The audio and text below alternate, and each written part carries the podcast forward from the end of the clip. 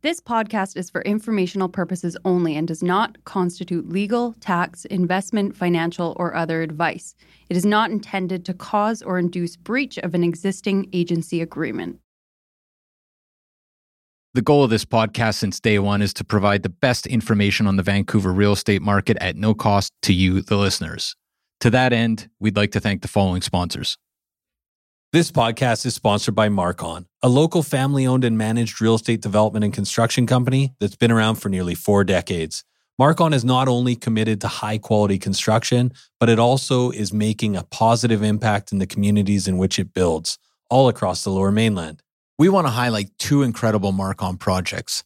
Elmwood, a 38 story tower located at Burquitlam's most important intersection, Como Lake Avenue and Clarke Road this landmark tower will feature 335 condominiums, over 37,000 square feet of office and retail space, and almost 20,000 square feet of amenity space. Elmwood has been incredibly popular with 80% sold currently, but they still have a great selection of junior one bedroom all the way to three bedroom homes remaining. Check out marcon.ca slash elmwood for more. And Matt, we are also excited about Soenhaus, Marcon's newest community in West Coquitlam. With 165 homes ranging from junior one beds to three beds, Soenhaus offers the perfect West Coast aesthetic with a more nuanced Nordic inspired design. Register today at marcon.ca slash Soenhaus. That's S O E N H A U S. Or you can learn more at marcon.ca or follow them at Instagram at Marcon Homes. Marcon, building for life. Hello? Hello? Hello? This is the Vancouver Real Estate Podcast.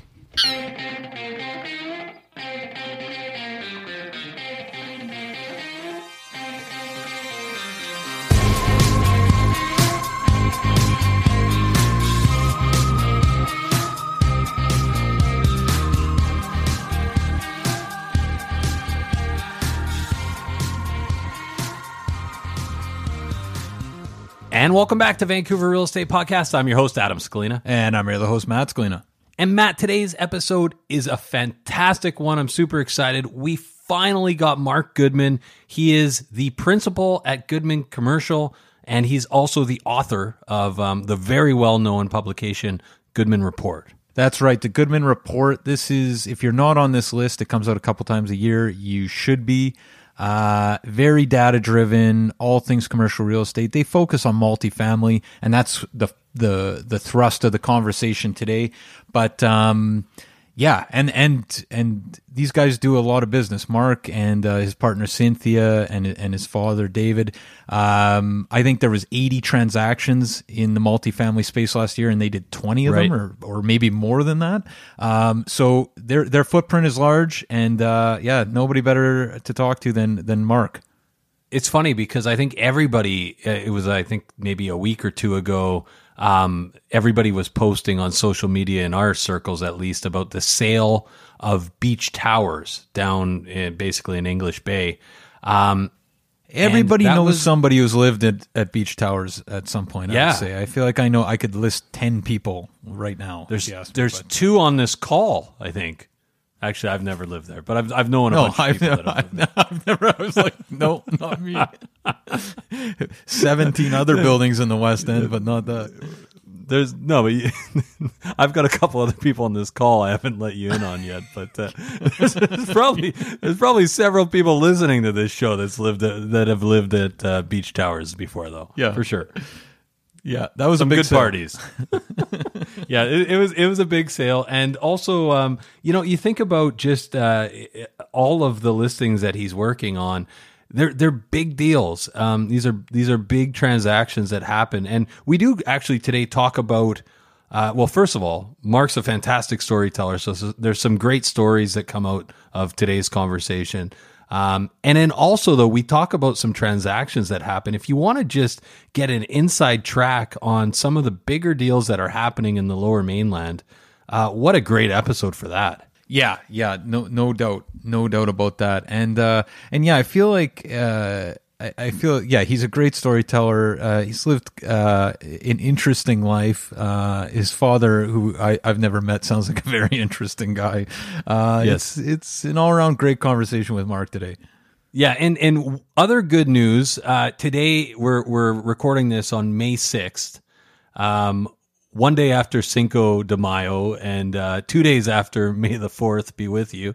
Um, this is this is an interesting day because we just heard from uh, Premier John Horgan. He has announced that gatherings of two to six people will be permitted in time for the long weekend, which means Matt your birthday party can happen this summer. All six of your friends. it's gonna, it's gonna, it's gonna work. It's gonna work. We don't have to cancel on anybody. So this is exciting stuff. Yeah, I, the, my first thought was on May long barbecues, like, like, uh, you know, how many, how many people, who has a barbecue with? I'm thinking, okay, if I'm there and my wife's there, there's only yeah. four other people. Uh, well, you got you have your recipe for recipe for hurt feelings is what what Horgan just outlined here. But it's like, oh, you guys had a barbecue. Why didn't I get the invite? It's like, ah, sorry.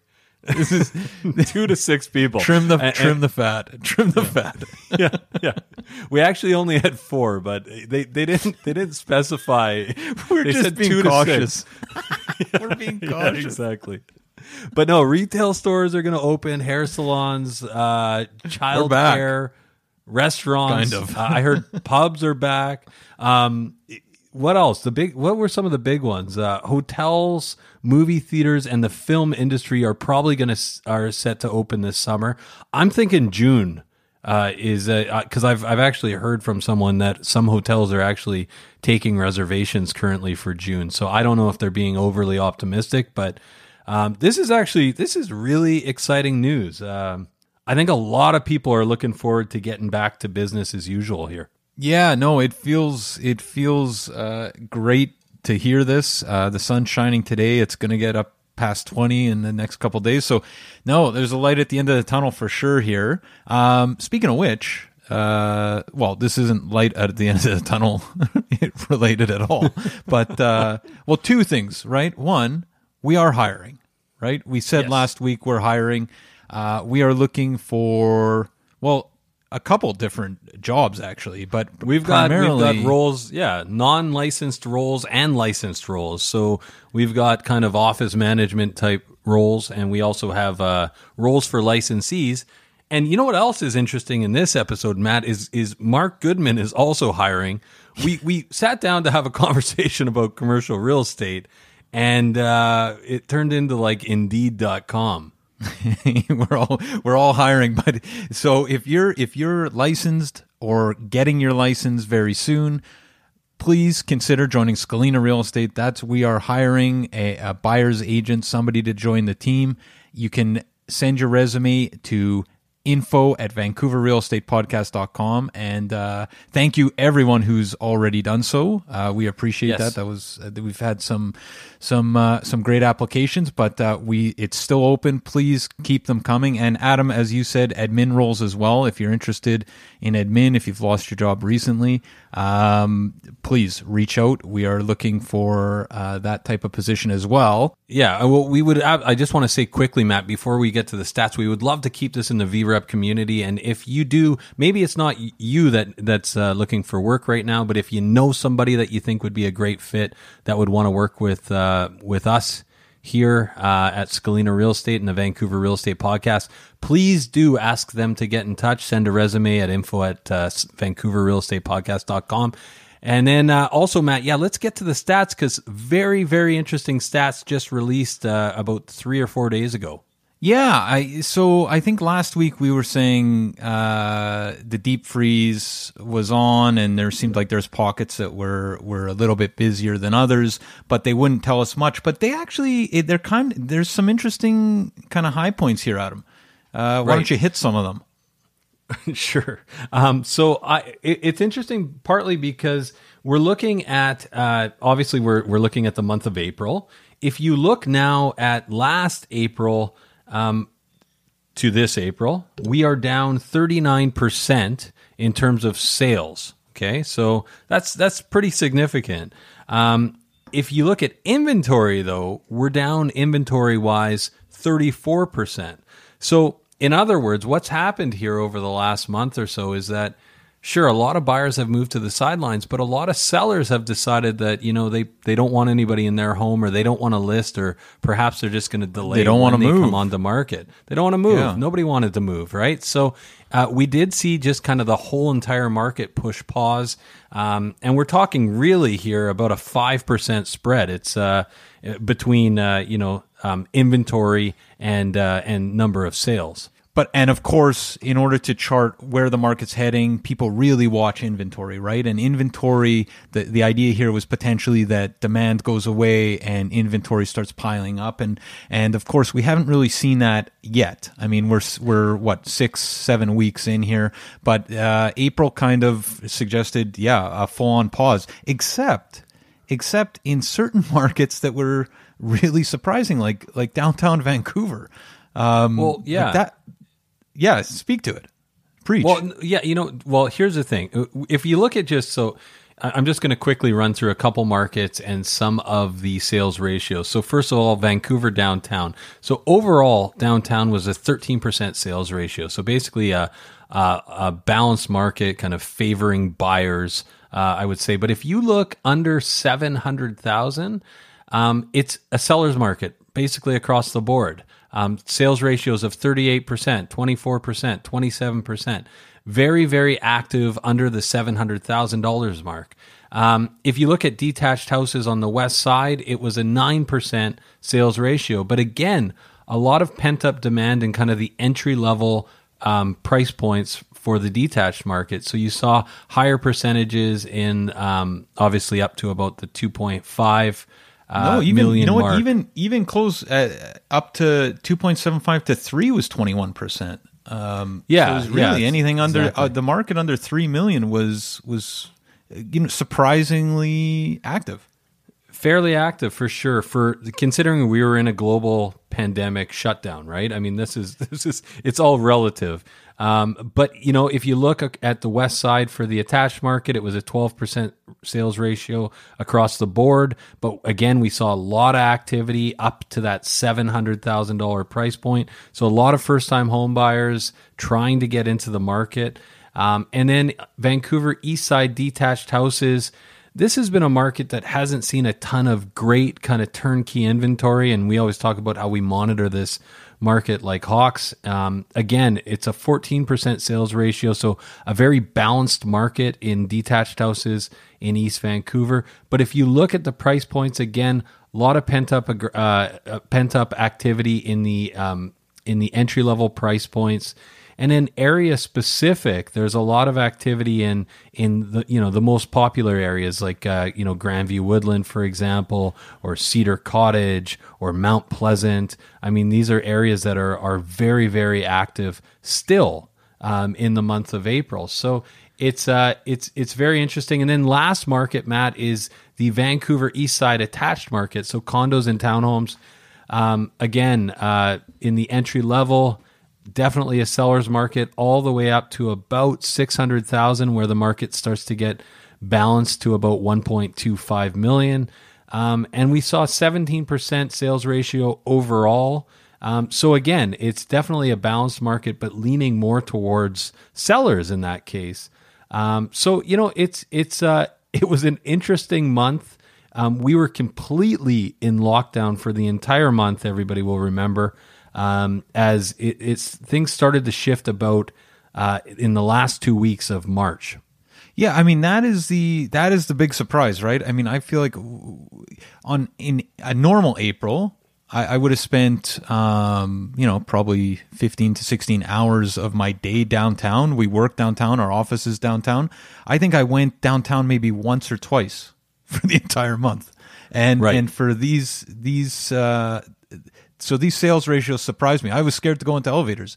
You were scared Yeah. to leave your house. Yeah, Matt, we've been taking tons of precautions here. Like my wife actually even had me uh, wrapped up in cellophane the other night, uh, safe word quarantine. But um, seriously, the uh, it's uh, it's it's uh, it's it's been a different world. We're trying to play it safe, um, and I'm just kidding about the cellophane wrap. We were, we, but we are we aren't what going trying into. to say is we were surprised by the sales rate numbers coming out of downtown.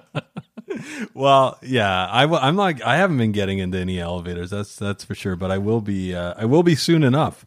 Ab- absolutely. Uh, you know, I'm just thinking on time here. Uh, we better get to who sponsors our podcast, Oakwyn Realty. Yeah, we are sponsored by Oakland. So if you are a, a seasoned agent out there, or if you're a new agent, somebody looking to get into real estate, uh, first of all, there's no better brokers than Oakwyn Realty, and uh, you can go to oakwyn.com slash join and sign up there with the code. What's the code again? The code is VRP 2020 VRP 2020 and you get a big surprise. Yeah, it's a huge surprise. It's it's one that you're going to want to sign up. Uh, great people there, anyways. Honestly, look at other brokerages, talk to Oakwyn, do your own research. But I'm telling you, uh, Oakwyn is it, it's going to stand out. You know, and I would say uh, further to that, uh, probably more important than the big surprises, even spending a little bit of time with Michael or Morgan or both of them, because uh, you'll take a lot away from those conversations. Very, very bright people. So, VRP 2020, head over to oakwyn.com slash join and put that in, and uh, you won't be sorry. Yeah, and without further ado, Matt, let's get to this conversation with Mark Goodman. Adam, and last thing, we did we did do our uh, talk with Mark over Zoom. It's going to be on YouTube and on our website at VancouverRealEstatePodcast.com. Why that's important this time is he actually does have slides. Uh, he shares his screen with us, and it's actually useful. So I think you can listen to this no problem. If you want to see the slides, there's some graphs and uh, photos. Head over to our website, vancouverrealestatepodcast.com or YouTube, and it's Vancouver Real Estate Podcast. But yeah, let's get to our talk with Mark. Enjoy, guys. Enjoy.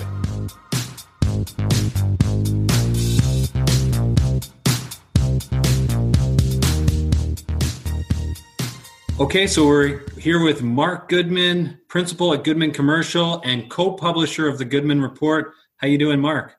I'm very good, thank you. Yeah, th- thanks so much, Mark, for uh, taking the time. In a weird turn of events, we're doing a weekend interview. Yeah. Uh, so thanks for eating up some of your Sunday. That's okay. I I don't have much going on on Sundays. Well, well th- if we make any references to geogra- geographical points, um, fortunately, we have a lot of maps in our collective background. Where relates to your map. this is uh, Metro Vancouver. We've got some cool wallpaper we put up in our office. So uh, uh, I'm thinking of putting a pin on every time I do a sale. We could put the pin up there. right on. So, so Mark, can you maybe start to? A lot of our, our listeners are going to be familiar with you, and and definitely the Goodman Report. But can you start by telling us a little bit about yourself? Yeah, um, I've been in this crazy business for uh, 18 years. I was born and raised in Vancouver. Um, I went to UBC. I received a degree in psychology at UBC in 2000. And then uh, after UBC, I, I, worked on Howe Street uh, for a short period of time, selling stock for an investor relations company. Then I tried my luck at software sales. I, I sold uh, uh, software uh, for dispatchers for taxi cab companies. And then um, I landed a great job at uh, the Jim Pattison Trade Group, which was an export company, and we bartered amongst companies uh, uh, within the Jim Pattison Group. And then in 2002, I joined my father, David Goodman, and we've been focusing on rental apartment building sales, multifamily investments, and development sites ever since. And uh, Cynthia Jagger uh, joined us just over four years ago. Director, she was a formerly director of Altus Group, which is a national appraising firm, and um, her focus was multifamily and development sites, and is now a full partner and publisher of the Goodman Report, my partner. And um, you know, we had to make her partner right away. She's one of the most talented real estate practitioners in the industry, and her brain is like a supercomputer. So uh, you don't want to compete against her. So we're very fortunate to have her at Goodman Commercial, and uh, we now have 15,000 subscribers uh, to the Goodman Report. Uh, we had nearly 30,000 connections on LinkedIn, and uh, uh, we we do a lot of business. 2019 was a big year for us. We did f- over 400 million dollars in sales. I, I think we were the number one commercial real estate team in uh, that year. So um, yeah, it's been a it's been a good ride. That's incredible. A, a few things, uh, Mark. One is, um, did you ever meet Jim Pattison when you worked? You know, it's funny. I never met the man. Uh, he's quite the legend. Um, uh, I was never. Never on the bottom of the sales uh, team. Where doesn't he clip the the couple people that are not performing very well? Oh yeah, I mean that was his business model back then, uh, ruled with fear. Um, but uh, no, I I've never met him, and uh, I think he's still active. I think he's in his early 90s and and still goes to work. It, an amazing guy. Um, in in fact, um, uh, I'm still in touch with some of my colleagues there uh, over 20 years later. What what exactly did you do at uh, at the Jim Pattison Group, and and how did that kind of shape, or or was that a catalyst to get into real estate? Yeah, I mean, I think so. I, I didn't really know what direction I wanted to to um, to go after university. I, I, knew I wanted to do something to do with marketing and sales and business. Um, and I was fortunate to land a job with a, a, small company within a very large organization called the Jim Pattison Trade Group. And my role at the beginning, and it evolved over time, but my job was to barter uh, goods and services amongst the companies. So, for example, uh, I would be provided with a credit of Jim Pattison outdoor advertising media, and I would trade that for uh, other goods and services with another company within Jim and Trade Group, and and we take a little bit off the top as profit. And um, and then things evolved. I started uh, getting creative, and and uh, for example, we would uh, I cut a deal with Sony Canada. Um, we provided Sony a million dollars worth of advertising, whether it was the, the radio or the outdoor signage. In return, we got a million dollars wholesale worth of electronics, which I would then sell overseas. Um, and it was challenging because I had to learn a new industry um, every week and uh, the profit margins. And the tough thing about electronics is, is uh, after a year they become outdated. So it was quite uh, an interesting experience working uh, there. Uh, one of my more memorable deals was buying um, Gillette goods, like the, the, the shaving blades, Mach 2 or Mach 3 at the time. This is in 2001. And we bought uh, all these goods from Mumbai, India, and moved it into Rotterdam, which was sort of a neutral place you could move goods and services that had few restrictions. And then from there, uh, moved it to Israel. And um, it, it, was amazing. And, and in fact, Little did I know, a year later, I'd be stuck in Rotterdam and not able to go back to Vancouver to work at Jim Pattison Trade Group. Uh, that, that was um, September 11th, 2001, while I was on vacation uh, overseas. And uh, I could tell you the story. It's quite, quite amazing, actually. yeah. Yeah. Well, absolutely.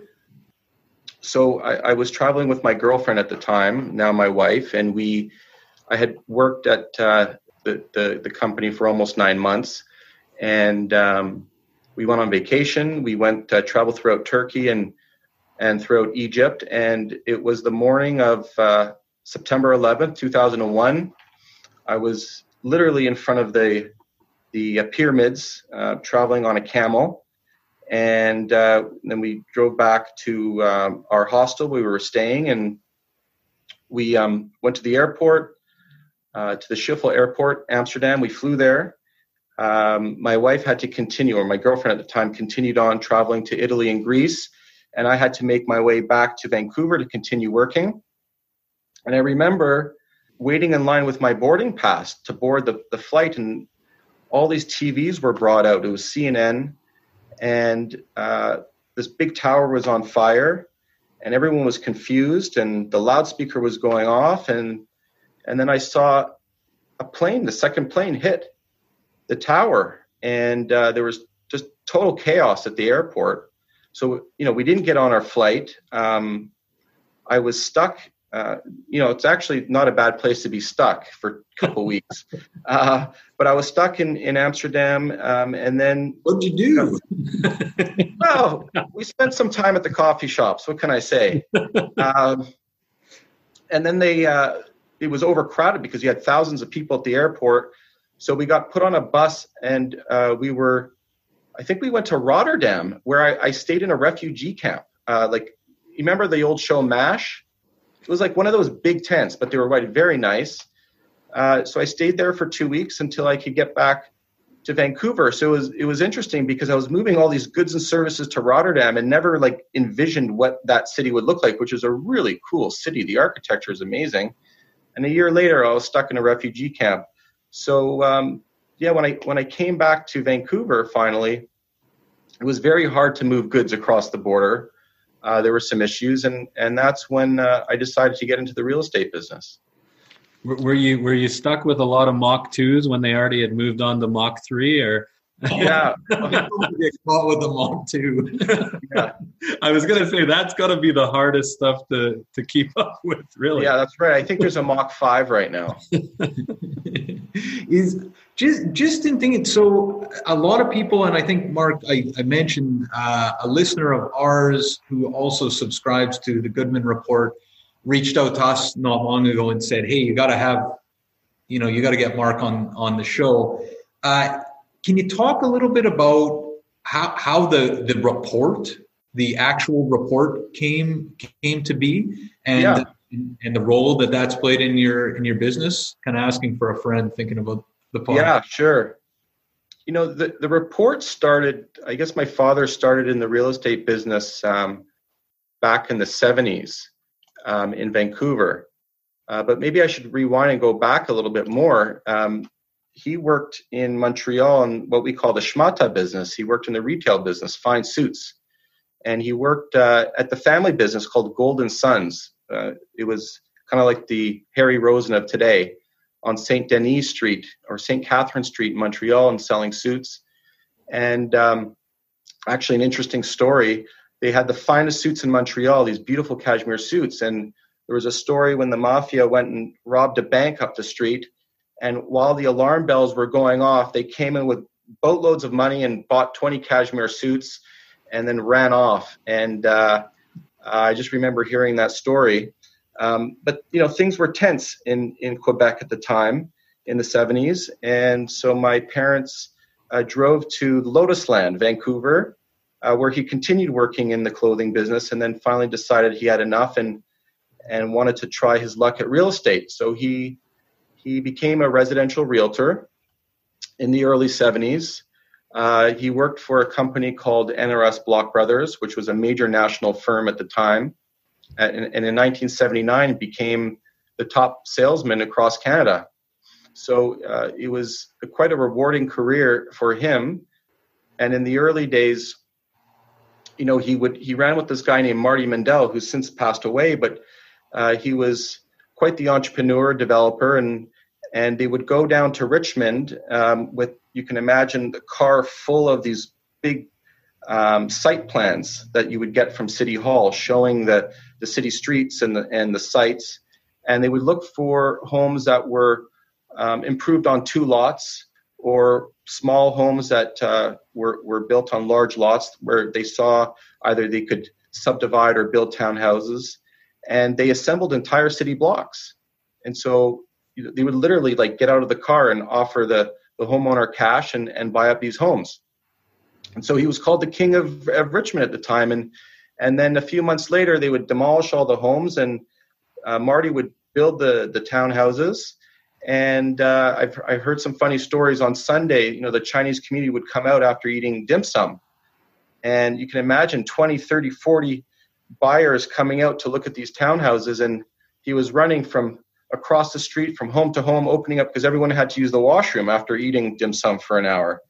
And uh, it was crazy times. But yeah, he would he would sell a property a day. It, it was. Uh, uh, quite a learning experience uh, for him, how he cut his teeth, and and uh, and then he broke into Shaughnessy, um, which was really the old boys club. And and you know how does a young rookie realtor break into the most prestigious neighborhood in in, in the city, if not Western Canada? And uh, what he did is he wrote a newsletter. Uh, he knocked on doors, he introduced himself, and he would slip newsletters to the door. It wasn't called the Goodman Report back then. It was just an information source. Um, you know, back then things were simpler. Uh, you know, people made fun of him. He always had 20 dimes in his pocket because uh, that's what it cost to call in to the switchboard from a public telephone. He knew every public telephone in the city. There was no fax, there was no internet, there was no email, no pagers, there was nothing. And uh, you know, you can imagine they were cutting deals on carbon paper on the back of a hood of a car, and that's how they were doing business back then. So he broke into the Shaughnessy market and uh, continued his success writing, but he got tired of the grind. Uh, as you know, as a residential realtor, you're on 24 7, and he was working evenings and weekends, and he had a desire to get more into the business world of things. And um, I think one of the catalysts is he met a guy named Nelson Skalbania in 1978, the famous real estate mogul. And uh, Nelson showed up in a fancy Rolls Royce in his late 30s or early 40s and bought cash in an apartment building. And that sort of moved uh, my father into another direction, um, into the apartment world. But um, there was no information source back then. Remember, there was no central place to get information. So he started uh, the Goodman Report newsletter. And back then, it was a very simple way of communicating with apartment owners and other investors. And um, it's evolved ever since then, you know. And, and as a kid, I, you know, I started in the business when I was just a kid. I was five, six years old. We would sit around the dining room table and stuff the Goodman report into envelopes, you know, with my mother and my brother and my grandparents and and the cleaning lady. My mother would make really strong coffee to keep us going, and and and there my father was uh, uh, writing little notes to all the apartment owners, and and it's that it's that philosophy uh, that we carry on that tradition today. I can't write handwritten notes to every apartment owner. We just simply don't have time. We've grown, but um, you know we had very humble beginnings Right, and the report has uh, has not only survived but I guess flourished. Yeah, we have. You know, it's it's unruly at times. Um, if we hit the market right, we can get hundred phone calls in an hour. Uh, we have fifteen thousand subscribers. It's evolved uh, to our Facebook page. We have almost thirty thousand connections on LinkedIn, and uh, we're well read. So, uh, you know, it, it, as you guys know, um, you have a large following. It's hard to balance, you know, actually doing sales and communicating with your stakeholders, but um, it's it's very rewarding, and um, we've had a really good ride uh, over the last 18 years. And what I like about our industry, it's every day it's new, different clients, different problems, different product, and uh, it, it's it's quite rewarding um, putting deals together, as you guys know. Um, you know, I remember my first day almost 18 years ago. I started at Macdonald Realty, and and my father invited me in, and he said, "Here's your office, and here's your chair, and here's your phone." And I think I just finished my pre-licensing course. I don't know how it works today, but back then you had to do a pre-licensing, and then you have a post-licensing, where you have to finish it. And uh, so I, I didn't even have my full license yet. Didn't know what a cap rate was barely knew what I was doing. I was green. And he says, okay, your first task is uh, I want you to call this guy. He's a competitor of ours. His name is John G, and he works at Colliers International. And I said, okay. And, and he said, I want you to call him and ask him for an information package on this property. So, so my first call, I've been in the business for three minutes. I've been shown my office, shown my phone. I pick it up, I call I answer and I say, uh, Hello, this is Mark Goodman calling from Macdonald Commercial Real Estate Services Limited. I'm calling on behalf of David Goodman and I'm wondering if you could send me a financial package on this such and such property. And he says to me, uh, Hello, Mark Goodman of Macdonald Commercial Real Estate Services Limited, calling on behalf of David Goodman. He said, There's only one problem, Mark. And I said, Well, what's that? He says, You didn't ask me if I was cooperating. And I didn't know what he meant. What does he mean by cooperating? So I asked him, I said, Well, are you cooperating? And he said, No, click. And he hung up on me. So that was my first five minutes uh, in the industry. And, and, it taught me a lot that, uh, you know you're not no one's going to give you anything. You got to work hard for it. And it's a very competitive market particularly the multifamily market. It's a very small space. For many years it's the same characters uh, in our space brokering deals. And mark just for the listeners at home uh, cooperating uh, in this situation yeah. refers to? Yeah so so what they mean is cooperating means uh, are you providing a fee are you are you are you sharing your fee with me? So in the residential market which primarily uses the mls system there is a fee of which a portion of it goes to the buyer's agent. So the buyer knows they're going to get a paid a fee whatever is published online. Uh, in the commercial sector for the most part the seller pays their agent the fee and the buyer often more often than not is not represented because it's a very sophisticated type of asset class. And if they need representation, they'll hire a lawyer. But for those that want to hire a realtor to represent them, um, they will typically pay their agent, and the seller will pay their agent. So we're both receiving our fees from our respective clients. Um, but it means a little bit more in commercial because often, in some cases, commercial agents simply won't cooperate. Forget about fees. They just won't answer your calls. They won't give you information. They won't let you on the property. That's not our philosophy uh, when an agent calls me and asks if we're cooperating, I say, yes, we're very cooperative, but you'll have to collect your fee from your client. A little different, little different culture. Little different. I'm just different. I'm just uh, thinking out loud here, Mark. But um, can you talk maybe like I'd love to hear more about uh, the multifamily market in Vancouver, of course. Um, but just before we get to that, in thinking of the MLS system, so there is a commercial MLS um, the product that you're dealing with, though, is is likely not advertised on on the commercial MLS system. Is that is that correct? Yeah, that that's correct. I mean, I would say over 80% of the trades that happen throughout Metro Vancouver are not done on the MLS system. Um, it's just not geared toward our market. Uh, there's there's a few challenges uh, with with the residential with the MLS system. For example, if you list on the MLS, the bylaws require you to show the property within one week of an inquiry from a licensed agent. Um, well, we can't always do that because they're tenanted and there's a lot of logistics getting permission and written permission and giving notice, and it's quite disruptive. So typically my job is to is to qualify the buyer and and only then if we feel that it's a fit will we take that next step and show the property so that's number one the bylaws simply don't work for our industry um, and number two you need to have a price published on the mls system and often with our market, we don't have a firm price. Sometimes it's an open bid, unpriced system of selling real estate. Uh, it depends on the timing and, and the type of asset that you're selling. Um, and I was a director of the real estate board for a couple years, and we developed, we helped develop a new system where you could share and cooperate with your fellow colleagues uh, in the real estate industry, but that, that was not on the MLS system.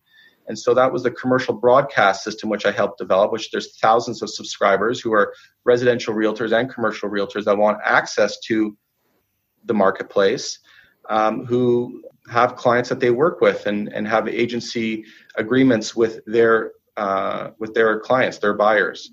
And so, uh, and now there's a new system called, uh, I think it's called um, Commercial First at the real estate board as well, which is uh, sort of a parallel system to the MLS system, which allows agents to create their own marketing packages and not use the preset fields that uh, the MLS system uses. So it's just a different way of doing business. And uh, as time has gone on over the last 18 years, the MLS system has become less uh, prominent in the commercial real estate world because of um, the new systems that are in place now.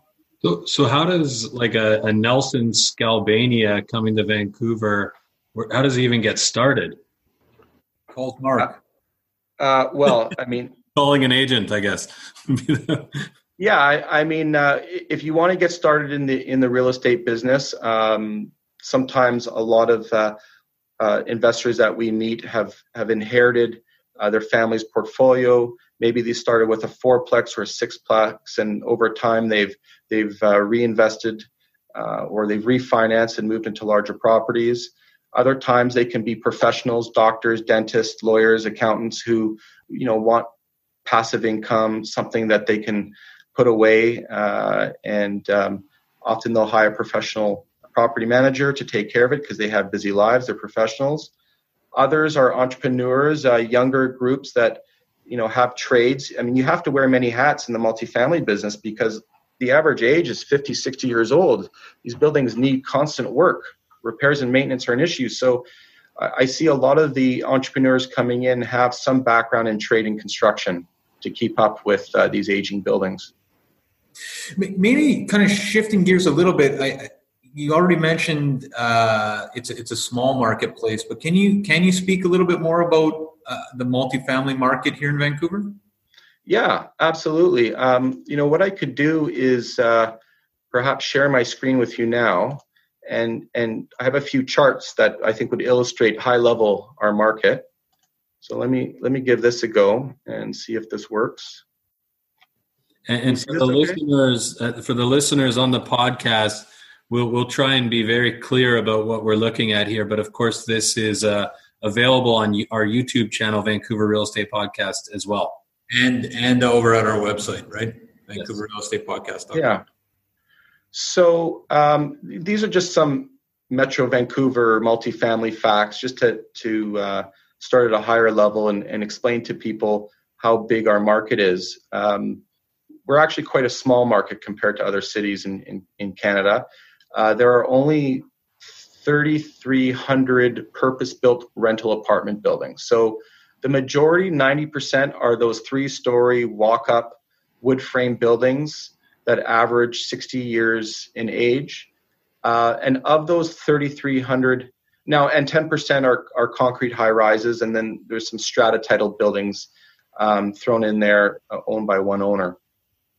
And of those 3,300 buildings, roughly 2,200 of uh, people own those 3,300 buildings. So some uh, companies like Hollyburn, for example, own 50 or 60 buildings in, in, the city of Vancouver. So, and then some are just mom and pops that uh, you know came here from Europe in the 60s and and built uh, and built the building, and it's been their their nest egg ever since.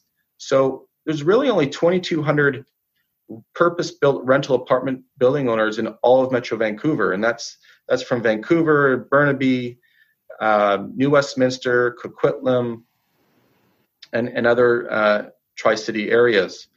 So, and in terms of cap rate yield, this is the return on investment.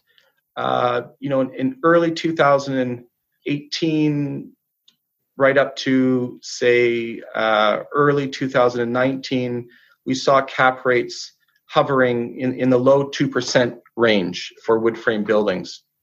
And uh, it's moved up toward 3% uh, in the last six months. And that's, that's due to a lot of uh, changes with, within the government and uh, them trying to, I guess, cool down the market with a lot of uh, uh, demand side measures, um, tax initiatives that the NDP government's put through but the average cap rate in 2019 was 3.12, so it's actually gone up. Um, the average vacancy rate uh, was 1.1% in 2019. Uh, volume had dropped substantially uh, in 2019 compared to a year earlier. There was only 1.1 billion dollars in sales. There were only 77 transactions uh, completed last year, and that, I think that was down like 60% from the year earlier. Um, and so those are the those are the high level uh, numbers uh, that people who aren't familiar with the multifamily market should know. So, so Mark, a few things about that. One is is that um, as listeners of the of the show or or people that follow the residential market know, in 2018 it was kind of this a lot of the policy measures you're talking about, but then the stress test came in. In 2018, we saw a real cool down in the last half of that year through 2019 um, as well. And then it started picking up, and, and then now we're at the kind of COVID freeze, I guess. Um, yeah. In the multifamily or purpose built rental market, are, are you seeing kind of the same trajectory? Does it follow residential? Um, and it seems like there's better value now, as I understand, than than there was, say, a year or two ago. Yeah. Uh, well, you are right. I mean, uh, there are some parallels between the residential uh, market and the commercial multifamily market, but they're not always in tandem. But generally speaking, when the residential market's hot and a lot, a lot of time it's fueled by cheap money, and of course, a lot of people moving to BC and Vancouver every year. Um, yes, uh, often we do fall. Um, our, we're, we do have a parallel between us, but um, there's also many different things at stake in the multifamily market, which particularly affected us over the last year and a half. Um, and I actually have some notes here because there's been so many government initiatives and tax uh, new taxes that it's hard to actually keep up. So I'm going to read a few of the things that have happened. So in late in 2018 and 2019, we saw rent increases capped at inflation. Uh, there's tougher rules for tenant uh, relocation, threats of vacancy control, end to fixed term tenancies and geographic rent increases. And then on the demand side, uh, government interventions, we saw an increase in property tax to 5% for properties over 3 million. Uh, foreign buyers tax was raised to 20%. We have rental only zoning used to downzone properties in some municipalities. And we've had the addition of the school and speculation tax uh, to development land. So all of this combined together really um, uh, affected the market, affected the residential, the, the multifamily market in particular. You know, we have an affordability problem in the city. It's a very politically charged environment. Um, and it's sad that, in my opinion, all these government initiatives uh, to to I guess make housing more affordable has actually done the opposite because what it's done is it's discouraged developers from building rentals. It's just a nightmare to try to develop a purpose-built rental stock for a variety of reasons. And uh, year over year, uh, vacancy rates continue to go down, and uh, and rental rates continue to go up. These policies that they put in place really frustrate the free market, allowing for the rejuvenation of older buildings, allowing for new supply to come on stream. And these buildings are 60 years old. A lot of them are falling apart, and it's a challenge. So we have a demand supply imbalance that's not going anywhere. And so that's why, in a way, uh, the multifamily market, in, in my opinion, will continue to go up in value for years to come because there's just simply not enough supply to house all these people moving here. So, so as a result, rental rates will continue to go up. Um, what I have here for your audience is uh, I'll show you a couple charts. You can see here's a 10 year snapshot of Metro Vancouver's rental apartment market starting in 2010. So in 2010, for example, we had 90 trades, $432 million in volume. And then we could fast forward to say 2014, the market really picked up.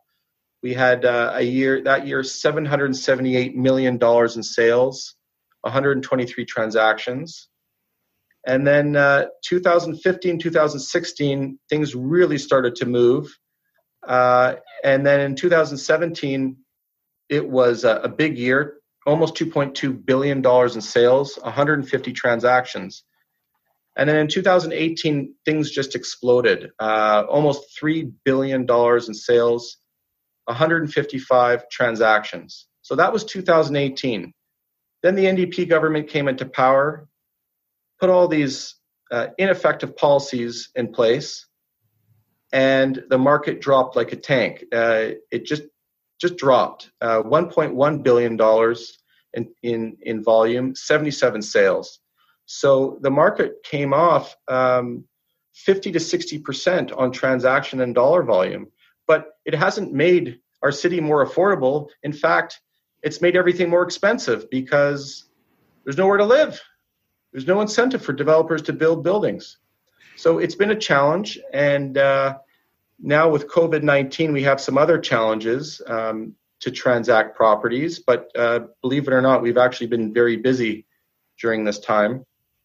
We put like, uh, we've put three buildings under contract one apartment building and two development sites. We've had one closing, we have another closing coming up, and we're listing a 1.6 acre industrial site uh, in a couple weeks. So um, it's just it's harder to to to show buildings because we can't get into the tenanted suites, but we're just delaying our due diligence periods and allowing for the moment physical distancing is relaxed. Hopefully, uh, we'll be able to move forward again. But the the demand is still there in our market. It it it truly is, and uh, we're busy despite this.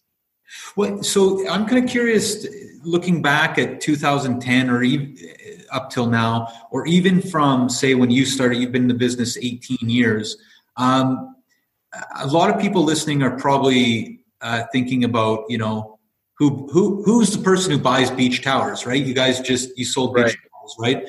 Uh, not all that long ago, but not spe- necessarily specifically beach towers. But where are these buy- Where are the buyers of of purpose built rental coming from? Uh, are they primarily local? Are they primarily from other places in Canada? Are they individuals? Are they companies?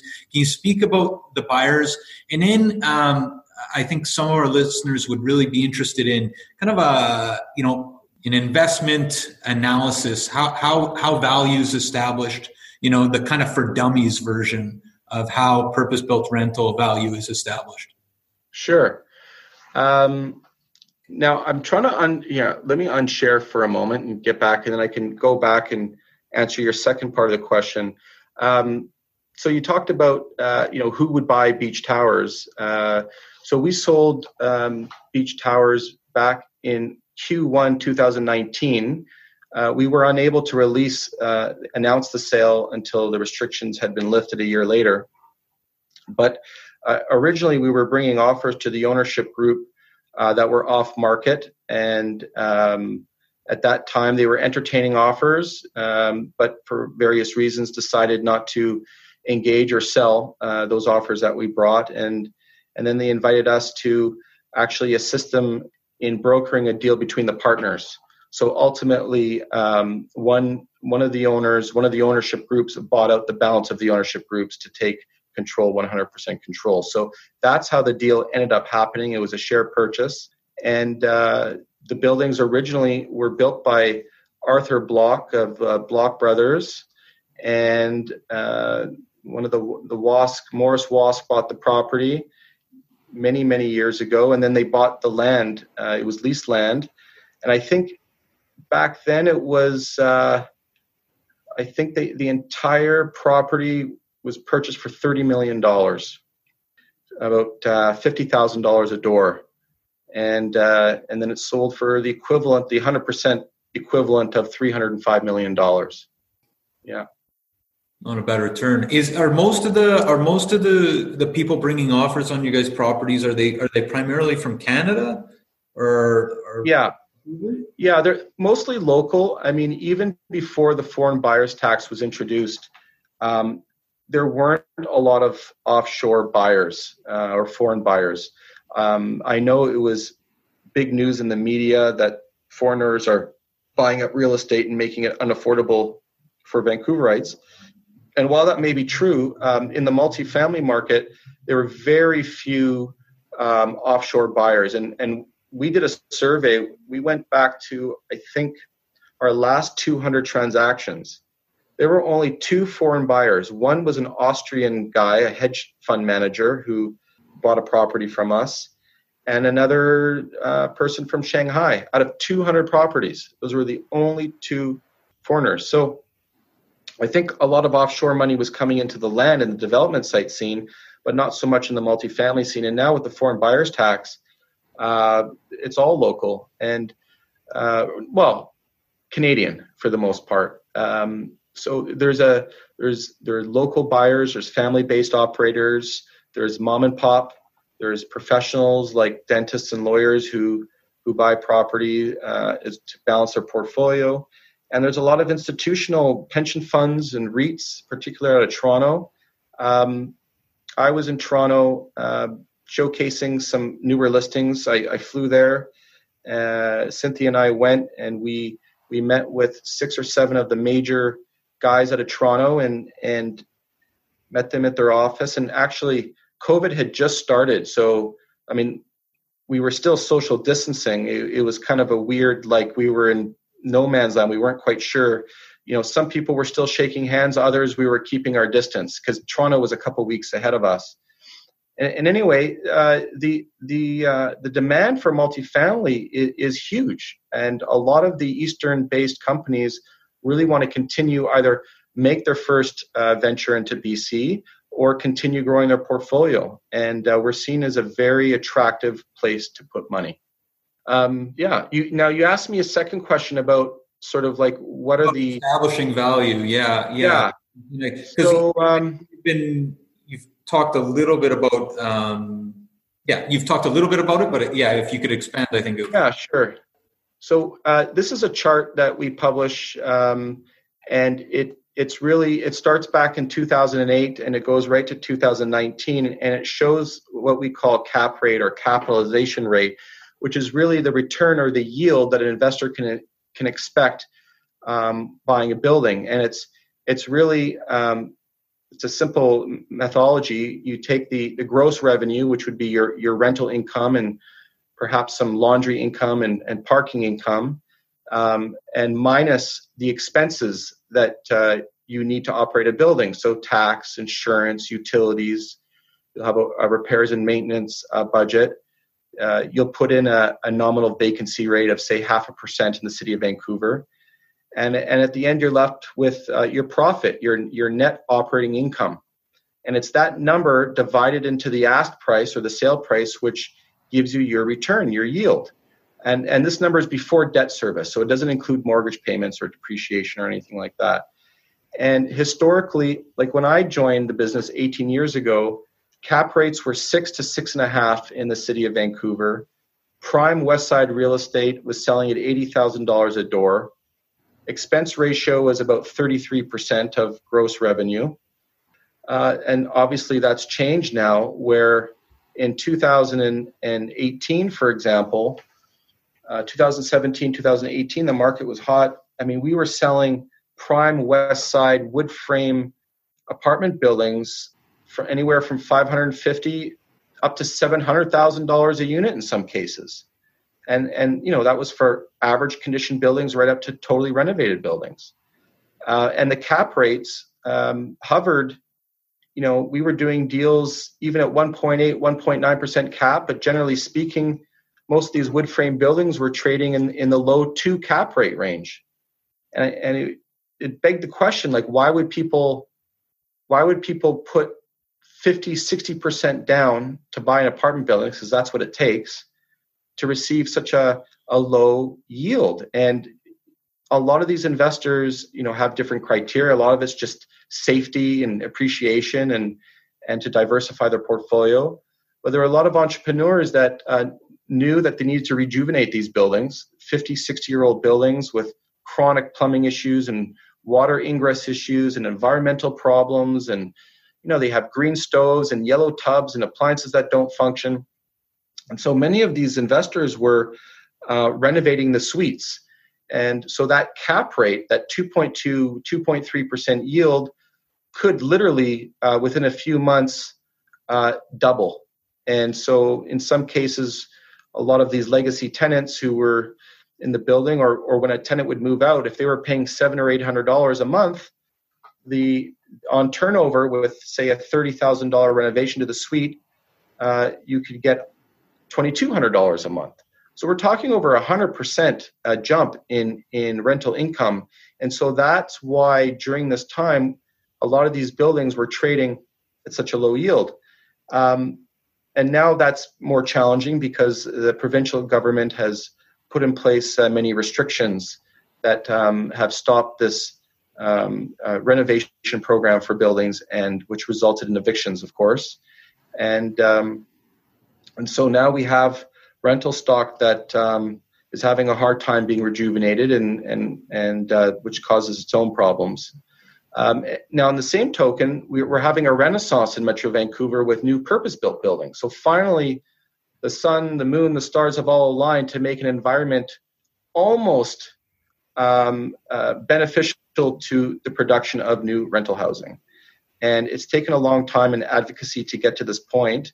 Um, we still have a lot of challenges with you know long uh, periods of time for for rezoning and uh, and and just the process to go through with the city to get your development permit it can be quite laborious but um, those buildings um, that are brand new that we're selling are either as a forward sale like a pre-construction offering so we're selling the property before it's even built or new purpose built product that has been built typically are trading at a much higher cap rate and for a lot of people, that's counterintuitive. They said, "Well, why why are we why are we um, needing to have such a high yield for a new building? Shouldn't it be a lower yield because it's lower risk? It's new, there's less problems. But the reality is that those buildings are rented at market. There's no upward movement um, to increase your revenue over time, at least not not in the immediate future. So that lift has already been built into the offering. So uh, if an old wood frame building was trading at say $300,000 a unit at a 2.2 yield, a brand new building with all the fancy amenities and dishwasher and in-suite laundry, those rents would be trading at closer to $4 a square foot. Uh, they would be in many cases double what an old rental building would be. And in return, the investor's paying $600,000 a unit or $550,000 a unit, but in return will expect and require a much higher yield. And so it's almost like we have two different asset classes. We have the 56 year old uh, aged buildings, which are inefficient, that require a lot of attention and, and uh, upgrades. And then we have this new purpose built phenomenon uh, as well happening. And unfortunately, it's not happening fast enough. Uh, and so, for the foreseeable future, apartment buildings are going to be continue to be a very safe asset class to invest in because there's virtually not enough supply and uh, everybody needs a place to live. And you know until people stop moving to vancouver and wanting to do business here and live here i think uh, we're going to be safe for a long time to come. Mark mark maybe thinking about that like right now so uh, in thinking of the multifamily market in vancouver is it is it unique to the rest of canada? Yeah i mean i think in montreal they have 10 times or in toronto they have 10 times the product um, every province has different rules and regulations with respect to their tenancy acts um, but i think what makes us unique is is it, it's generally it's a smaller market and and it's uh, a highly politicized asset class. Um, and we the the the land use policies that we have in place um, in many cases um, discourage redevelopment and I, and I can't speak to other cities and other provinces because you know I don't trade in those markets but one of the things that makes Vancouver unique is we have effectively what's called it's a moratorium on the demolition of apartment buildings and, and it started in the West End I think 15 years ago or so as a way to retain purpose built rental stock so it wasn't demolished for condos. I mean, the intentions were good. And then about 10 years ago, they implemented it in Vancouver, and it was supposed to be a two year pilot project. But of course, you know, it stayed. And, and what that means is we have a lot of RM zone land throughout Vancouver, uh, you know, in Fairview, uh, South Granville neighborhoods, in Kitsilano, uh, Marpole, and so forth. And, and those rental buildings are all built in what we call RM zone land, residential multifamily land. So the city has basically said that uh, you can't demolish these apartment buildings um, at all. It's just just a freeze, and so un- unfortunately, um, that prohibits uh, the rejuvenation of these buildings and, and building bigger buildings and building newer supply. Um, and so there's this tug of war between you know, um, wanting to make sure that uh, Vancouverites aren't displaced. And you can imagine a lot of them have been living in relatively affordable housing compared to the market today. And uh, if they were evicted because of a demolition and a rebuild, many of them would have a hard time finding a place to live in their same neighborhood. And so that's the inherent challenge. So the city has frozen that rental stock, but there's been a ton of side effects.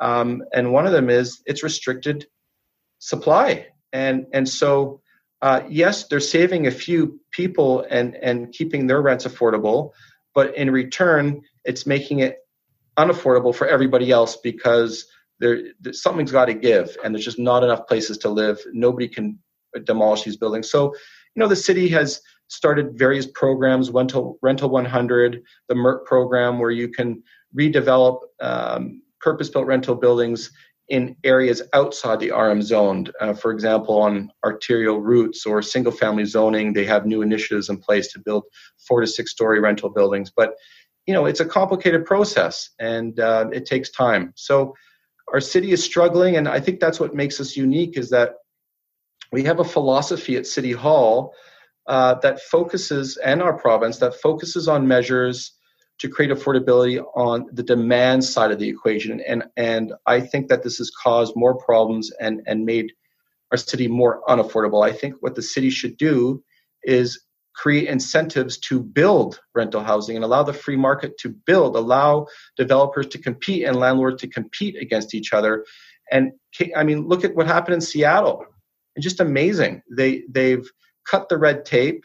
They don't micromanage developers uh, to build, and and they've expedited the whole process. And as a result, uh, very soon after, rental rates started to come down and vacancy rates started to come up, and they have a healthy market. Um, but unfortunately, our city politicians, it's very politically expedient to to uh, wave the flag and say we're protecting you renters and we're doing everything in your best interest. But the problem is, it's causing uh, the side effect is much worse. And um, as you can see, I have a chart in front of you.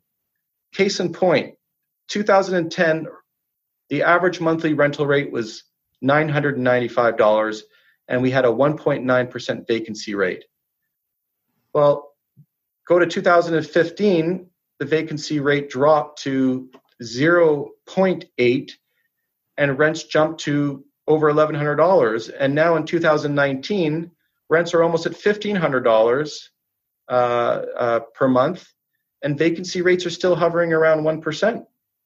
So, despite all these initiatives that the city claims to be putting forward to help renters and and help create affordability has done the absolute opposite. And and that's really what the goodman report why we're here is we're reporting on this and we don't we, we focus on the numbers. We're very data driven and so we track every single sale in metro vancouver. We track rental rates cap rates uh, dollar volume.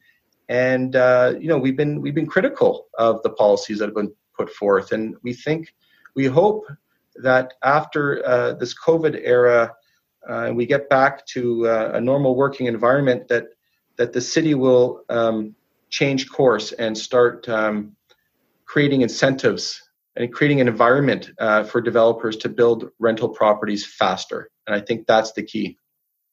And for those people who are not looking at the at the chart, um, 1.9 percent vacancy in 2010 was the highest vacancy uh, that Vancouver has had since, right? Like it's been lower since uh, 2010 across the board. It was 1.9% was the highest.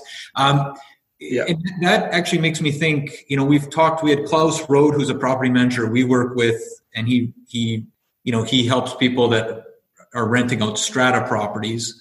Um, you're on the multifamily side of thing. We, we asked Klaus what he was seeing in relation to COVID so far.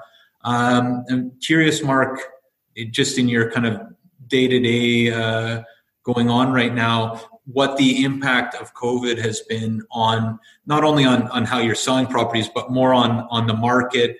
And it sounds like you're saying there's still a lot of confidence, but ha- has COVID impacted the ability to collect the rents? And what are you seeing on the ground there?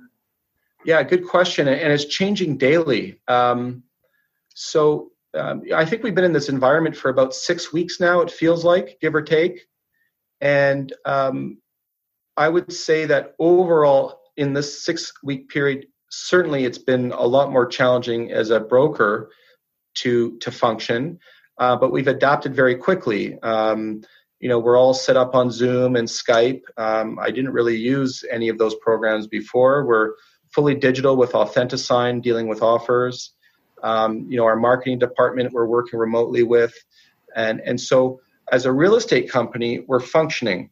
Um, I would say that the hardest part for us being in the rental housing uh, business and selling rental housing is that we cannot enter into suites right now.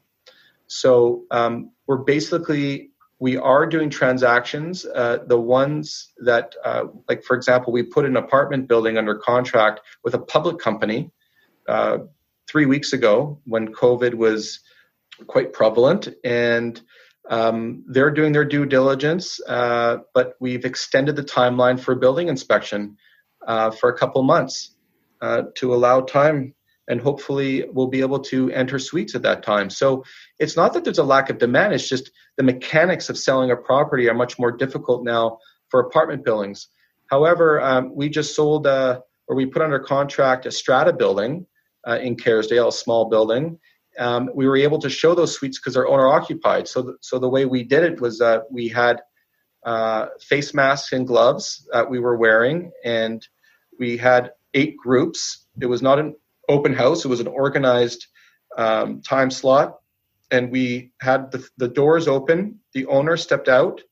Um, they weren't allowed to touch anything. They had to wear face masks and gloves, one group at a time. And when they left, um, I had information packages lying on the front lawn that they could pick up. And um, that's how we did it. And it worked out. And everybody was very respectful. Um, everybody's a lot more patient, I find, uh, sellers and buyers, generally speaking, because everybody's in the same boat. And so now we have it under contract and it's just subject to financing. The appraiser called me he can't get into the building, so I sent him pictures that I had taken because I went through the building pre-COVID. So um, yeah, we're we're doing deals. I mean, I could I could show you a few of the transactions that we've we're doing or have done uh, during the COVID period. So, for example, um, I'll showcase this property. Uh, that Polygon Homes, they're one of the larger, uh, I think the largest home builder in Western Canada. And this is a 75 suite uh, purpose built rental building, just finishing construction in Lynn Valley. Uh, we're asking $50 million. We've had a great response despite COVID. We were touring the building pre COVID uh, with a hard hat tour. Um, so we're, we're dealing with multiple offers right now on the property. And uh, uh, we expect the occupancy permit to come in uh, May 2020. Um, there's a mix of um, one bedrooms, two bedrooms, and three bedrooms. Almost 63,000 uh, net rentable square feet, uh, five and six story property. And uh, you can expect uh, around a 4% cap rate for this property. You said multiple offers on this property. That's right. And when did you guys bring it to market? We brought it to market, I would say, about two months ago, uh, probably about two weeks before COVID hit. And we we actually flew to Toronto to introduce this property to a number of the major pension funds and REITs, and and uh, they're all excited about it. So, um, you know, just the due diligence process now is just going to take longer, uh, and that's the reality. Um, but the demand is still there. Uh, the banks are still functioning. Uh, the land title office is still functioning. Um, so all the elements, like the supply demand imbalance that we have in rental housing, is so pronounced that um, I just see this as a, as a as a really bad snowstorm right now that's going to pass because all the fundamentals are there for a healthy real estate sector. And I know there's a lot of people hoping that things will crash um, and that affordability will come back. And, but I truly believe that um, we are going to uh, come back uh, very healthy from this. Um, and, and that's just from my own listings. Like here's another property that we put under contract three weeks ago during COVID. Uh, this is a public company that's tied it up. This was an interesting deal. Uh, this was unpriced uh, property, and this goes to your question about how we value buildings. And I think this is a really good example. So, normally when we value buildings, we look at what the yield uh, cap rate should be and what the uh, uh, using the income approach versus the direct comparable approach where we look at uh, the price per unit. Um, and you know, not all units are the same. You have some buildings may have a high percentage of bachelor units, which are typically smaller. Another building will have a high percentage of two bedrooms, which are typically larger. So the price per unit it's a very general guide. Um, there are appraisal techniques where we use what's called room weight, where we adjust the units per room so we can compare apples to apples. But generally speaking, we use price per unit. For larger concrete uh, towers, we'll, we, we try to use price per square foot, which is a, a more exact way of valuing. Um, and we also use the gross rent multiplier, GRM, which is how many times, how many multiples of the um, annual gross rent divided into the ask price.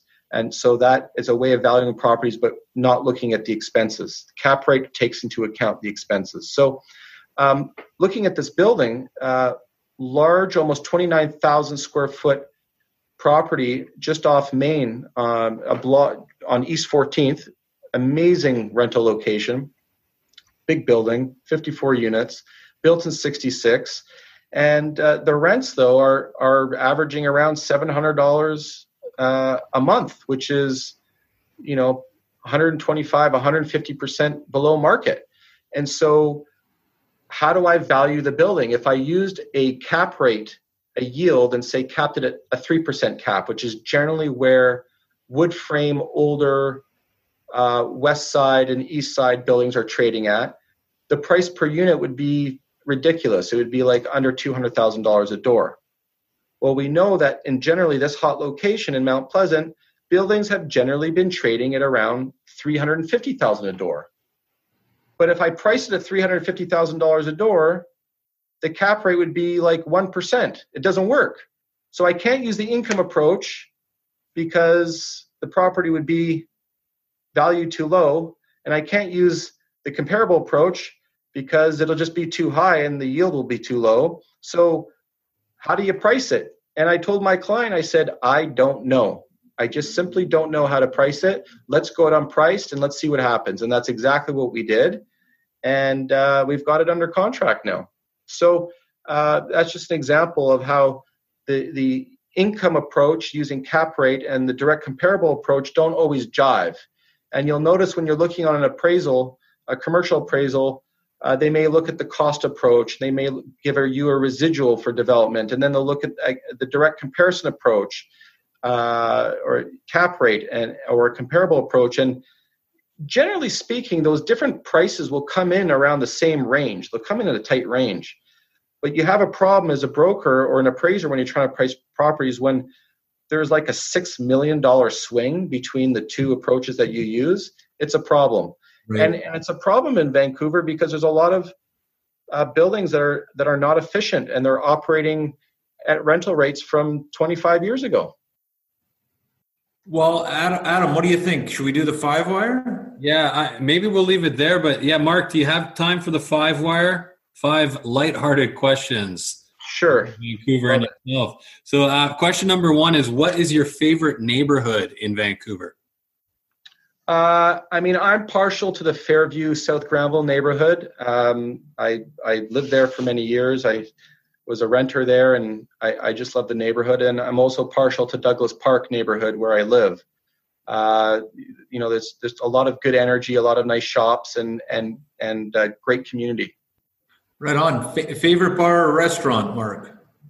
Uh, I was a frequent visitor to West on South Granville. Um, my wife and I loved the bartender there, so we'd go to the to the sit actually at the bar, and he'd make us fancy drinks. Unfortunately, West closed um, even before COVID, but uh, I have I have a feeling I know where the bartender's gone, so I'll be following him. uh, I really like West, but I, I found a new haunt now um, called Published on Main, which has these really cool appies and uh, good environment. And uh, the moment we can get back to eating, I'm I'm going to hit up published and and my usual spot at Earl's and Cactus Club here near my office in South Granville. um, what is one book that you would recommend our listeners read? Um, I recently read a book called Rise Up and Kill First, and uh, it's an amazing book written by Ronen Bergman. Um, and really, it, it's the history of the foundation of the state of Israel starting as early as, as the early 1900s right up to our modern time. And, and it's the history seen through the lens of the Israeli Secret Service, the Mossad. And it asks this question. It doesn't answer the question for you, but it, it asks the question is it morally right to uh, Israel's execution policy uh, to kill the bad guys, the terrorists, the enemy? Uh, or, or would it be better to have conventional wars where you risk thousands of troops and, and bombs and people being killed on both sides, innocent people being killed on both sides, or do you break the law and take out the bad guy, uh, uh, cut the head off the snake? And um, there was pros and cons to this uh, story over the years, but what was amazing are the techniques that the Israelis had to use to defeat the enemy, who were much more powerful than they were. Uh, very much uh, David and the Goliath story and those movies we see today, you know, those movies, whether it's Bourne Identity or James Bond, and all these crazy psychological techniques or tools that they use in tradecraft, were truly were invented by uh, the Mossad over the years. And I must admit that I, I got a few ideas for my own business to take up the competition. Um, so, so for any of you young brokers out there, if you want to learn some interesting techniques and tactics for, for defeating the enemy, uh, read Rise and Kill First. I highly recommend it. That's a unique one. oh, but you know what? To balance that, I also I think everybody needs a little Eckhart Tolle in their life. Uh, uh, he's he's the self-actualized guy. He's like Buddha, like the Dalai Lama, and and he he talks about um, you know living in the present and, uh, and and living in the now. And I have to admit that you know at times the real estate business can get a little frustrating and a little stressful, and I find that uh, it it kind of balances you out. Uh, so I would certainly recommend uh, for people who want a little peace in their life. Um, check him out. It's a way to balance the first book. Maybe read both at the same time. You got to watch your breath in between kills. That's right. um, and the and the last well, actually, we got we got two more questions for you. One piece of advice that you would give your 18 year old self. Um, probably to stay away from smoking cigarettes. Uh, that was just awful, and um, uh, I, it's less prevalent today. But I, I, would say, yeah, stay away from smoking. I, I, struggled with it through high school and university, and I'm I'm glad I kicked the habit. I'm healthy, but if I could go back in time, it would probably be that. Good, good piece of advice. And last, something you have purchased for under a thousand dollars that has changed your life, or or slightly improved it. Uh, I don't know. You know, I don't think I've purchased purchased anything. I'd have to get back to you on that one. I'll tell you what's changed my life though is the Skip the Dishes app, uh, and and uh, Uber Eats, um, and the other one. Uh, there's one more. I, I don't think I ever need to cook again. I mean, they, they know me by name now at Earl's. It's it's amazing. So uh, there's a, a good life hack for you. Hey, one thing I, I, was just thinking when you, we started the, the show as a final question. I don't know, you might not want to say anything, but uh, and and naming names that type of thing. But it's a really small market that you work in, uh, really big numbers. You must meet some really big personalities. Is there any one story you can think of, either a crazy uh, crazy purchase and sale or the or one personality that stands out in in, in the multifamily market that you can actually name or not name tell us about yeah i mean i mean there's a lot of stories during my 18 years and and even before but i would say that you know i grew up in a real estate household uh, you know my my aunt was very um, involved in in real estate and of course my father uh, but I remember some stories, and and you know, for example, Nelson Skalbania, the the the, the mogul, who and I actually worked for him at the Wedgewood Hotel when I was younger, and there's some crazy stories there as a valet. Um, but you know, he was quite he was quite the entrepreneur and exceptionally smart. Um, and I remember he would come over to the house. Uh, we were family friends, and my mother only allowed one person to smoke cigars in the house with my father, and that was with Nelson. And uh, I remember he called once. He says, "You need to have a babysitter uh, overnight," and he'd show up in his Rolls Royce limo, and and and and my parents didn't know where they were going. They flew to New York for dinner because that's where the good restaurant was. And and he would buy expensive jewelry, and it was just larger than life uh, personality. And uh, there were stories that I would hear around the kitchen table where he would do a deal literally on a napkin, a purchase and sale agreement. I promise to buy this for this amount, and here's my deposit check. And it was on a napkin. And then he would hop in a cab, he would go five blocks, and he'd flip the deal for a million dollars. This is back in the 80s. I mean, just insane. There was no agency. Who are you representing? It doesn't matter. There's no FINTRAC was, it was the Wild West. You could do whatever you wanted. Uh, but we call it shadow flipping now.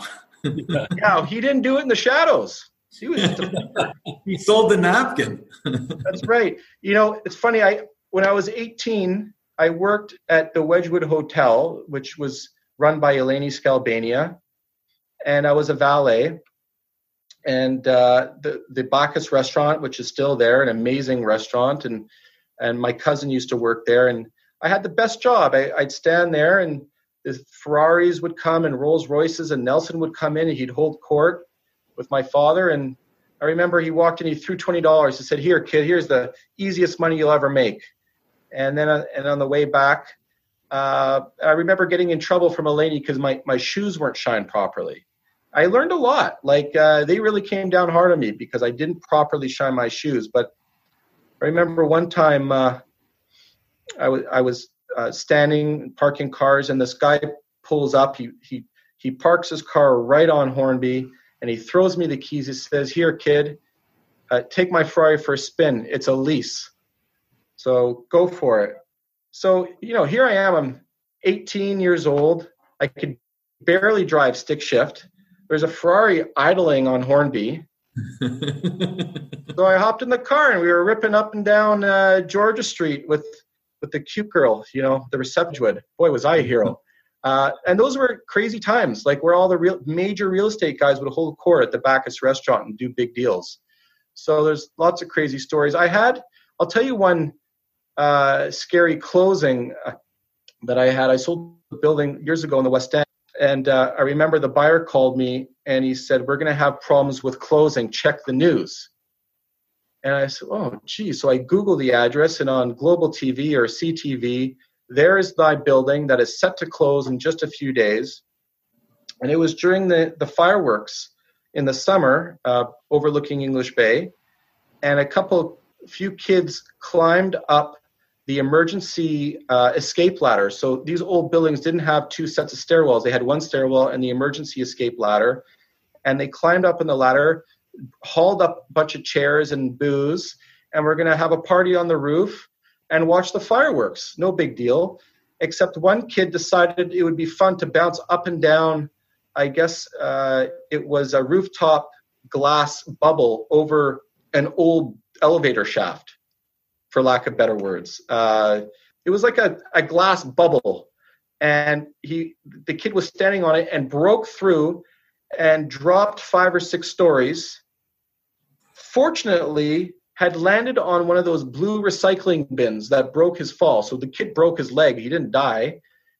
And I remember the the caretaker had to roll the recycling uh, blue bin from outside to inside in the shaft. That's where they kept it. So, anyways, poor kid broke his leg, um, and so the uh, the lender decided that he wasn't going to lend the buyer until an engineer went up on the roof to uh, solve the problem so that wouldn't happen again. And and so you never know what's going to happen. Just because a deal's firm, you never know it's going to close until it closes. right on. Well, maybe we'll leave it there, Mark. But two two things. One is uh, how can people find out more and, and, get on your email list, the Goodman Report, and uh, and you mentioned something about hiring before. Is that right? Yeah. So we're busy uh, and we need to we need to keep up. So um, as soon as COVID is over, uh, if anybody wants to work in a crazy, fast-paced business with lunatic A-type realtors, give us a call. Uh, you can email me uh, through our website, goodmanreport.com. Uh, again, www.goodmanreport.com. You can go to our contact section and subscribe to our newsletter. And we publish something every couple weeks. Don't worry, we won't spam you. You can unsubscribe at any time. And that's probably the best way to stay in touch. And we, uh, Matt and I have been on that mailing list for a long time and uh, can't say enough good things about it. So thank awesome. you. Uh, thank you for, fi- like, it's been great to connect and to get you on the program, Mark. And uh, thanks a lot for your time. We know you're a busy guy. And how could people subscribe to your podcast, more importantly? Matt, yeah, it's it's uh, VancouverRealEstatePodcast.com, but uh, we'll, we'll, only plug that six or seven more times on the outro. Okay, just making sure. uh, all right, sounds good. Well, good to talk, guys.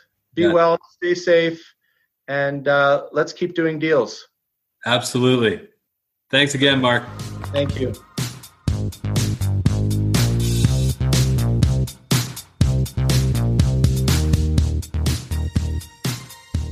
So there you have it, folks. Our discussion with Mark Goodman, principal at Goodman Commercial and author and publisher of the Goodman Report. Really enjoyed that conversation with Mark, Matt, and uh, man, so many great stories. And I, I got a question for you before we cut for the day.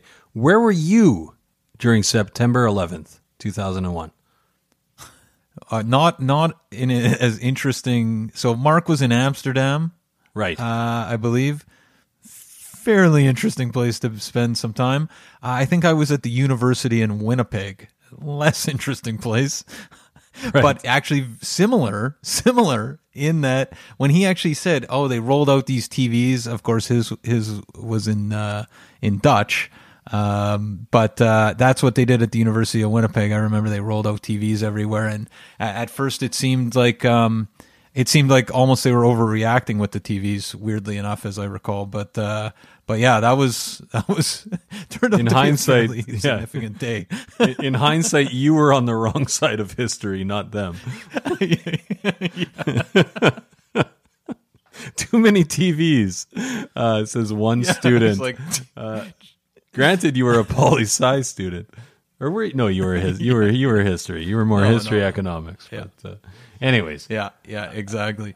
Um, but yeah, that that's that's where I was. What else do we got, Adam? Before we go, Yeah, I want to remind everybody that we are hiring at Scalina Real Estate and the Vancouver Real Estate Podcast. So if you are a licensee, so meaning that you have your real estate license, um, you could be a seasoned agent, you could be somebody who's just starting out, or you could be somebody who's just written the exam or about to write the exam. We'd love to hear from you. We are hiring a licensed agent.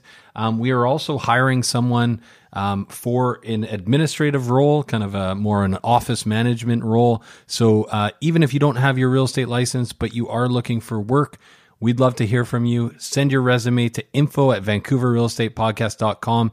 Um, and I think Mark actually in the interview gave his contact, but reach out to Mark Goodman as well. They've got uh, they've got positions at um, Goodman Commercial. So um, a lot of a lot of possible employment opportunities just came out of this show.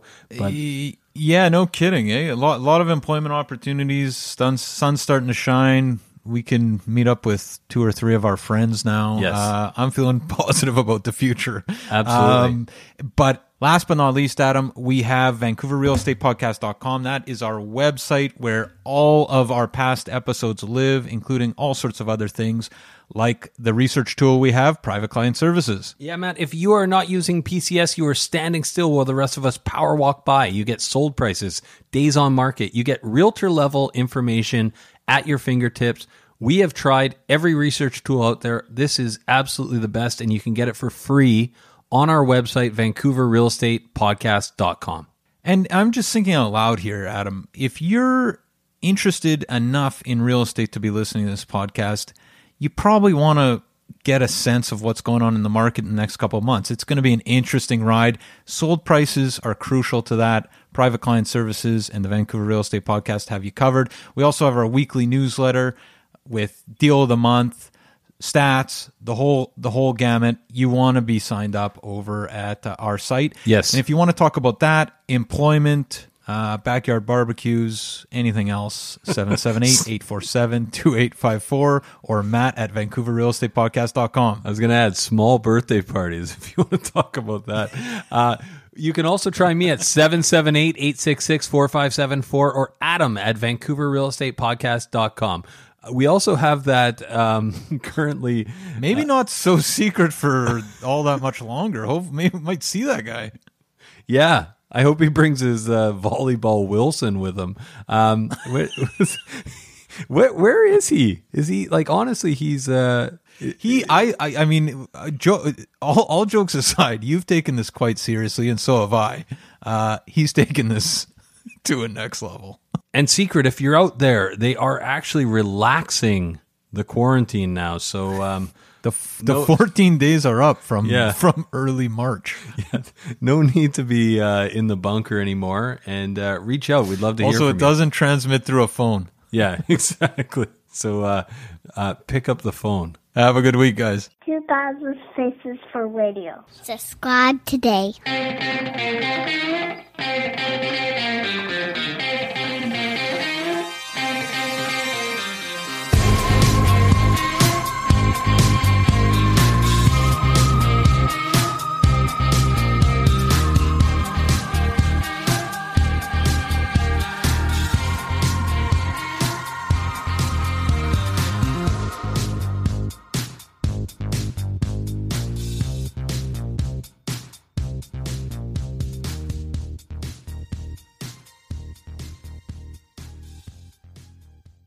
Hey, everyone. Pardon the interruption. We just want to take a quick minute to thank the following sponsors who make this show possible. We want to take a minute to tell you about Holy House, a nonprofit organization that provides community building programs and tenant support services to low income seniors, veterans, families, and vulnerable residents in the downtown east side and across the lower mainland. Melissa from our team has been volunteering at Holy House. Melissa, what's been your experience? Honestly, it's been so fulfilling just to spend a few hours a week in the community and watch how the staff really transforms these vulnerable communities from the inside out, starting with just small things, right? Playing games, drinking coffee, having some simple conversations that you wouldn't necessarily think are super fulfilling. And you come out just feeling like you've really made an impact and connected with the community. And you've been to multiple buildings, but you're playing games, drinking coffee, Yeah, you know, serving food sometimes, and you made some friends along the and way. I've made some friends along the way. It's really helped me be more present, actually, in those moments of just, you know, realizing how simple life can be to make an impact, right? Fantastic. And if you want to learn more, you can definitely check out Jenny Conkin, co-founder of Holy House, who is a past guest fan favorite on the show, or head over to holyhouse.ca where you can donate or volunteer. And they're looking for both donations and they definitely like volunteers. That's holyhouse.ca. Vancouver needs your help. Be part of the solution. We are also sponsored by Oakwyn Realty. This is our real estate brokerage, best brokerage in the city, hands down. If you are in the industry, a new agent, an aspiring agent, somebody just looking to make a change, new culture, new energy, new resources, head over to oakwyn.com slash join, type in VRP 2020. That's oakwyn.com slash join, type in VRP 2020. Not only do you get to meet Michael Morgan and the gang, the big wigs over at Oakwyn, you get a huge incentive for first going to oakwyn.com slash join, typing in VRP 2020.